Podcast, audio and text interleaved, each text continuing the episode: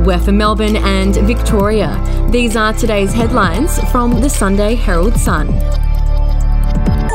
Dozens of air purifiers with HEPA filters have been donated to schools across Melbourne by cleaning giant Kärcher. It comes as the education system prepares to start welcoming students back to the classroom. Kärcher's Joe Clark said the company thought the gesture would give students and parents hope while they wait for the staged return to on site learning. She says the professional air purifiers remove particles of dust, pollen, odours, chemical gases, and germs from the air. According to Clark, the powerful motor only needs a few minutes to provide a room up to 100 square metres with fresh and clean air. If you'd like to read more on that story today, you can take out a subscription to the Sunday Herald Sun at heraldsun.com.au or download the app at your app store. Meghan Markle has continued her fashion tour of New York City, wearing a matching suit reminiscent of outfits sported by former US First Lady Michelle Obama. The Duchess of Sussex wore a red $5,840 Loro Piana cashmere coat and matching $1,685 wide leg pants while on a day out in the Big Apple. It was a similar ensemble to the burgundy Sergio Hudson suit Obama wore to President President Joe Biden's inauguration in January. She and Prince Harry visited a primary school and iconic Harlem eatery, Melba's. We'll be back after this.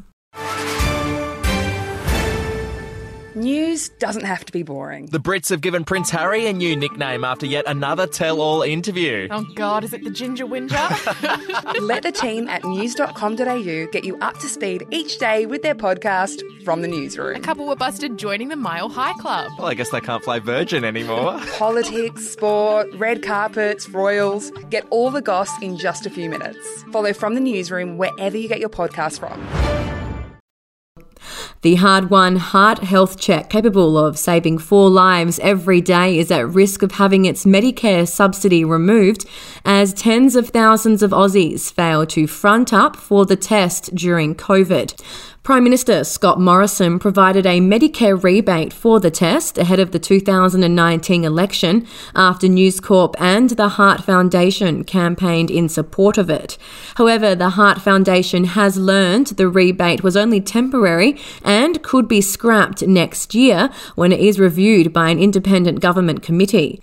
More than 217,000 Australians have seen their GP for a heart health check since it was added as a temporary item to the Medicare benefits schedule. And dangerous drivers were the biggest safety issue on Victorian country roads, and the reduction of speed limits favoured, according to research by the state's peak motoring body. The RACV My Country Road survey asked 4,000 people to give feedback on which of the state's roads need urgent improvements. The Princes Highway from Stratford to Bairnsdale in the East Gippsland area received the most responses, followed by the Deans Marsh Lorne Road in Benwerrin, Surf Coast. The Warburton Highway at Woori Yallock in the Yarra Ranges had the third highest number of responses. And those are your headlines from the Sunday Herald Sun. For updates and breaking news throughout the day, take out a subscription at heraldsun.com.au. We'll have another update for you tomorrow.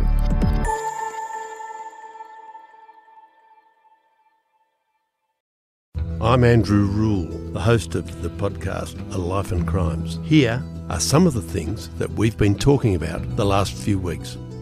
The brutal truth is that when you start looking at it, they always kill or injure a lot more than each other.